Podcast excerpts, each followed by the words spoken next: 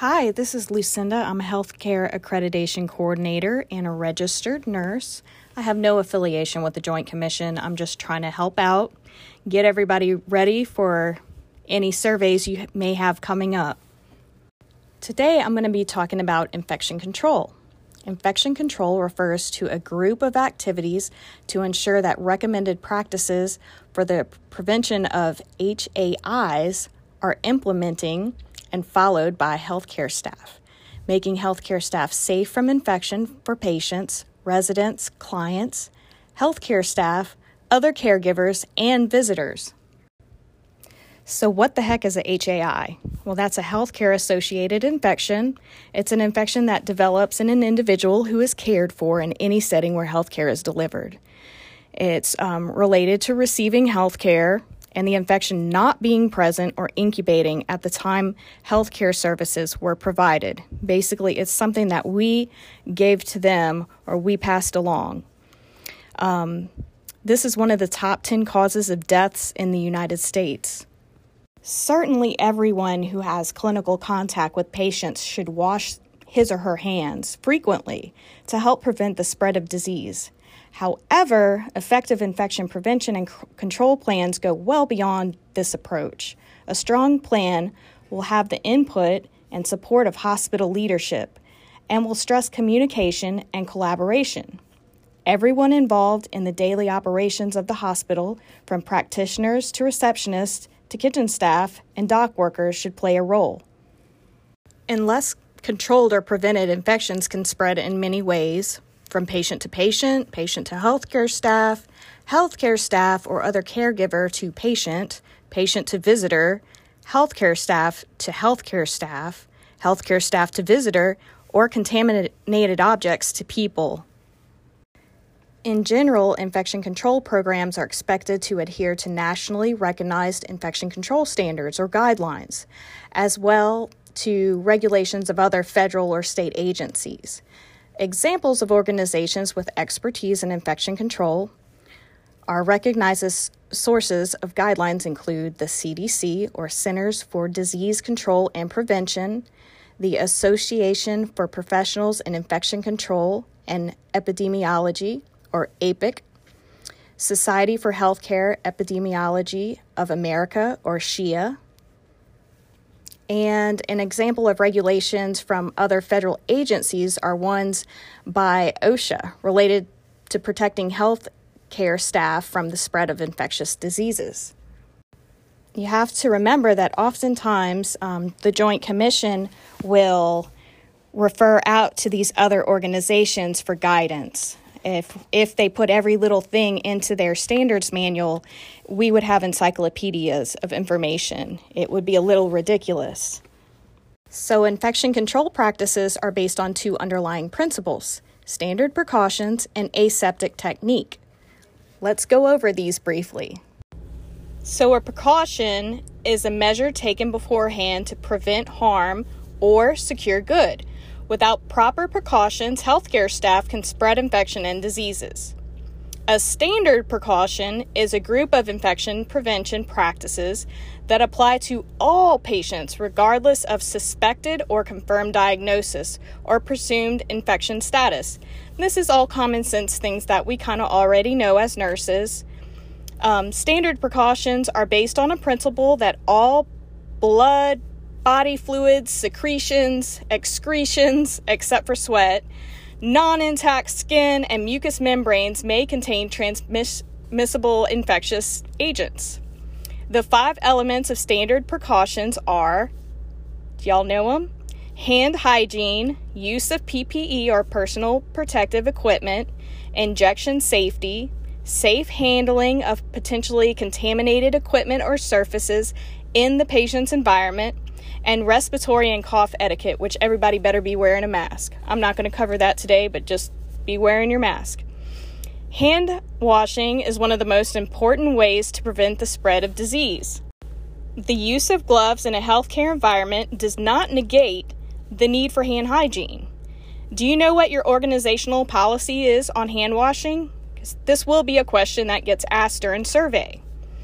Our policy states We are to wash our hands with soap and water when hands are visibly soiled, before eating, after using the bathroom, when caring for patient that is suspected with a diagnosis of C. diff or if they have diarrhea. Um, and we're to wash our hands for at least 15 seconds using friction. Um, if your hands are not visibly soiled, we're to use the alcohol based hand rub, of course. And, you know, we're going to do this before direct contact with the patient, before performing a procedure or inserting an invasive device that does not require sterile procedure. After contact with the patient's intact skin, so if you're doing a blood pressure or something like that, when moving from a contaminated body site to a clean body site during patient care, after removing gloves, and the same thing, you're going to allow 15 seconds for sanitizing uh, for the sanitizing process, but make sure to follow the manufacturer's directions on that. And if you're not familiar, become familiar with this. What kind of hand rub do you use? How long are you supposed to sanitize your hands for? And sometimes the manufacturer may say, you can only use this hand rub so many times in a row, X amount of times. And then you have to wash your hands with soap and water because there, there'll be a buildup on your hands. So make sure to look at that. And moving along, let's talk about safe injection practices. So, the CDC, in order to eliminate unsafe medical injections, la- launched this campaign. It's called the One and Only campaign. And the campaign's goal is to make sure that patients are protected each time they receive an injectable medication.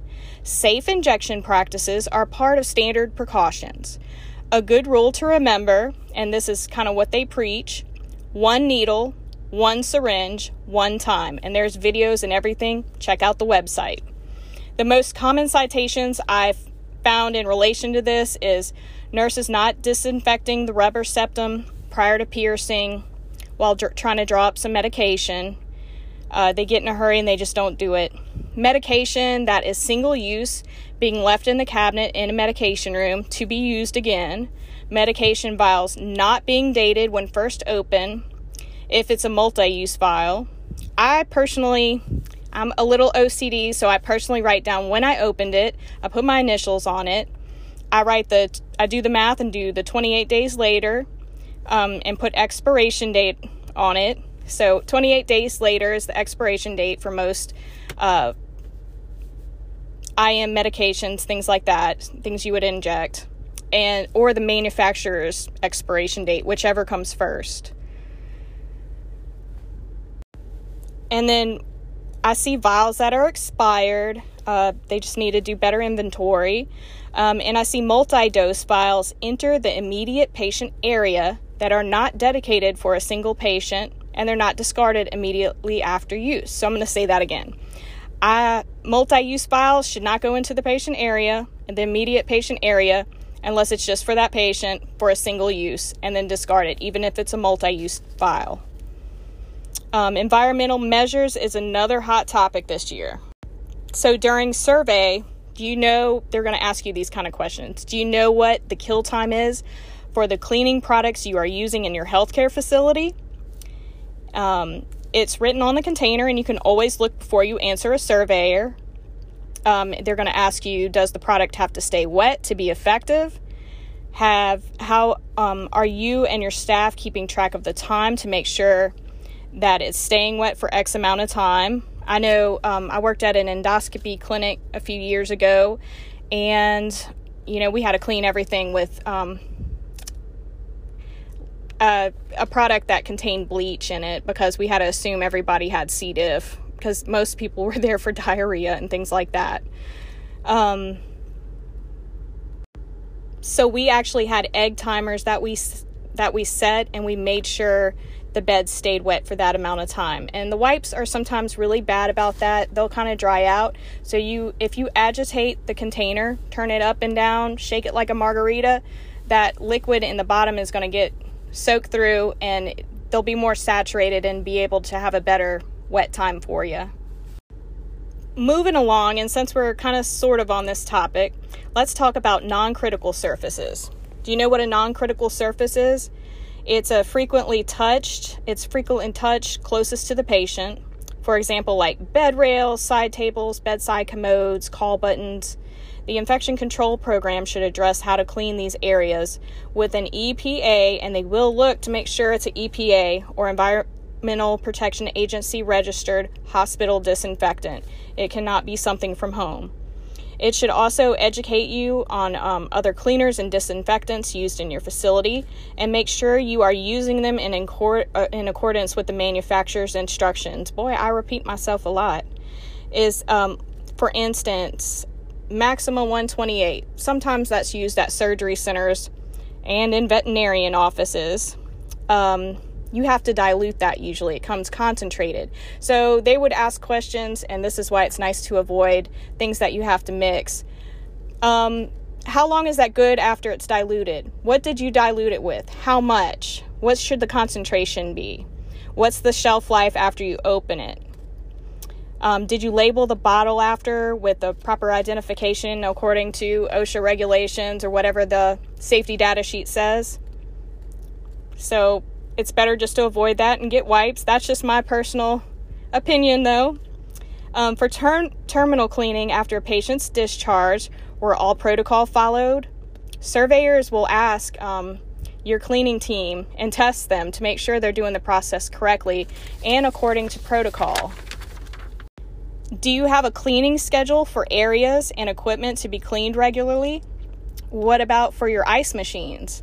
Inspectors love to stick those little paper straws into those and see if they can get any goop out. They'll also, if they have an iPhone, they'll stick that iPhone up there and take pictures to see if anything's growing inside. I will say, if you live in an area with hard water, Joint Commission may cite you for um, the mineral buildup in the sinks. That's more of an environment of care issue, though, and not infection control. And of course, they're going to see how you handle soiled linens and things of that nature. So, transmission based precautions, let's talk about that. There's three types contact, droplet, and airborne. Contact precautions are designed to reduce the risk of transmission by direct or indirect contact. Direct contact is just like it sounds. It's when you're in contact with a patient for a treatment like giving them a bath, turning a patient, things of this nature, where you're actually touching them.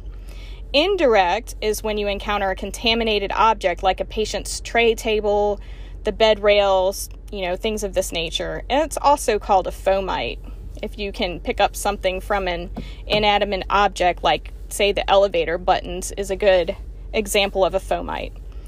Norovirus is notorious for being um, transmissible this way. And that is why a few years ago they kept having outbreaks on the cruise ships and stuff. And if you go on a cruise nowadays, everybody's cleaning railings, especially on the stairs, and elevator buttons. Boy, I haven't been on a cruise in years. I wonder what it's like now with COVID. So, now we're going to talk about droplet precautions. Of course, you're going to reduce the risk of encountering droplets. Droplet transmission involves contact of a susceptible person's mucous membranes or um, the nose or mouth or large there, it's going to be large particle droplets basically. So large droplets can't remain in the air long and they can only travel about three feet or so. So, droplet precautions do not require special air handling. Airborne precautions, however, does.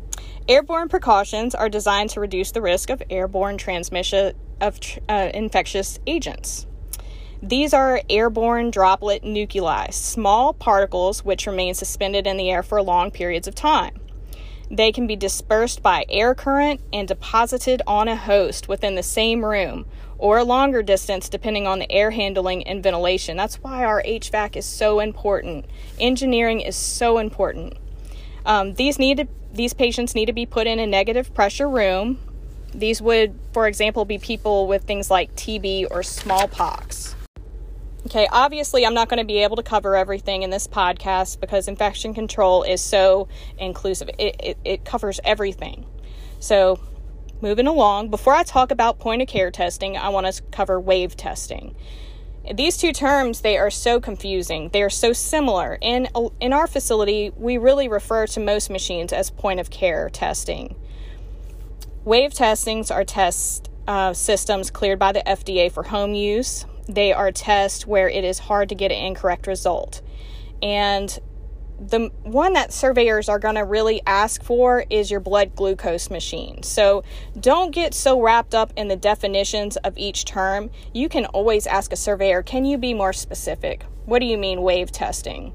You know, and they'll be like, hey, your blood glucose machine, that's really what I'm asking about.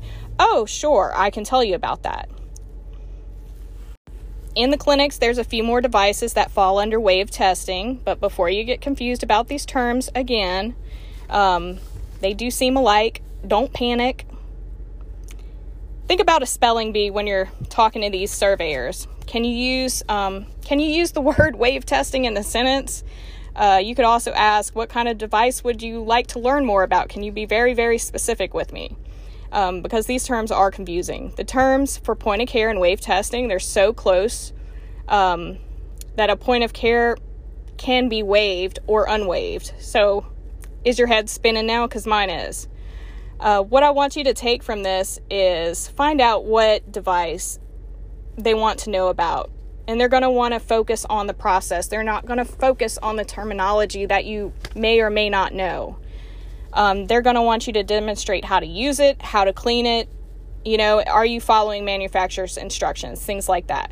So, CMS defines point of care testing as a laboratory test performed using either manual methods, dipsticks, or handheld instruments, blood glucose meters, at or near the site of the patient care. Your point of care testing is like a location. These rapid tests support a clinical decision about the patient. Why are we talking about this in relation to infection control? Well, in 2010, the CDC and FDA published critical alerts and recommendations for safe handling of equipment um, for blood glucose monitoring because there was an outbreak of hepatitis B in a long term care facility. Uh, some of us old timers may rem- remember this, which resulted from the shared use of lancing devices and the shared use of point of care meters without cleaning and disinfection. The Lancet device they're referring to was a single, uh, it was for a single patient. So the indications for glove use apply when performing blood glucose monitoring or point of care testing that involves potential expo- exposure to blood or body fluids.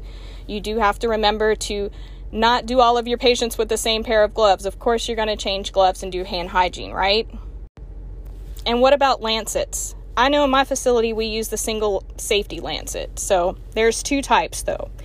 The first is a safety lancet. It is a single use. It comes in one small piece. Um, upon puncture, the needle is going to retract, and you're going to throw that in the sharps container and not in the garbage. So, wham bam, thank you, ma'am.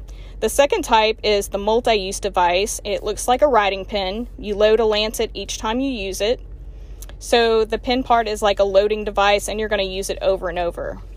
These were approved by the FDA as multi use at one point, but not anymore these are more for use for like a patient using a monitoring kit at home. Um, now I'm specifically going to talk about blood glucose meters or device contamination. So, meters are susceptible to blood contamination. There was a study performed, and they looked at 600 blood glucose meters in 12 hospitals. They identified blood contamination on 30%. So, I did the math, and that's 180 meters 180 meters were contaminated. Gross. So if blood is transferred from patient to patient, not not cleaned and disinfected after each use, uh, you could be exposing other patients to blood. Gloves can become contaminated as well. That's why we need to make sure and do hand hygiene, change those gloves. One factoid I found interesting and disgusting is Hep B can remain viable after drying and storage for up to a week. So, I mean, and it's highly contagious. Make sure your facility is using uh, multi patient meters designed for professional use. I know sometimes in not in ours, but other places I have been, I've in ambulatory surgery centers, I've seen home use meters being used, and you can definitely get cited for that. Make sure the disinfection solvent you are using to clean the meter in between use can kill HIV, Hep C, and Hep B. Again, Hep B is really hard to kill.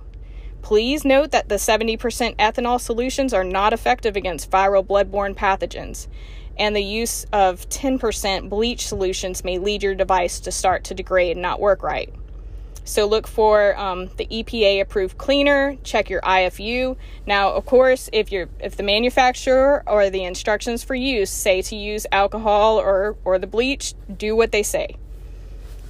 And if you have questions, always contact your manufacturer and ask those questions. And if they send you an email back, make sure to copy that in triplicate and store it away for a rainy day. You're going to need that. Um, Again, I'm going to have to break infection control up into several different parts so I don't overload everyone. But this is the first part, so I hope you enjoyed it and we'll get dig deep into other subjects next time. Thank you and have a great day everybody.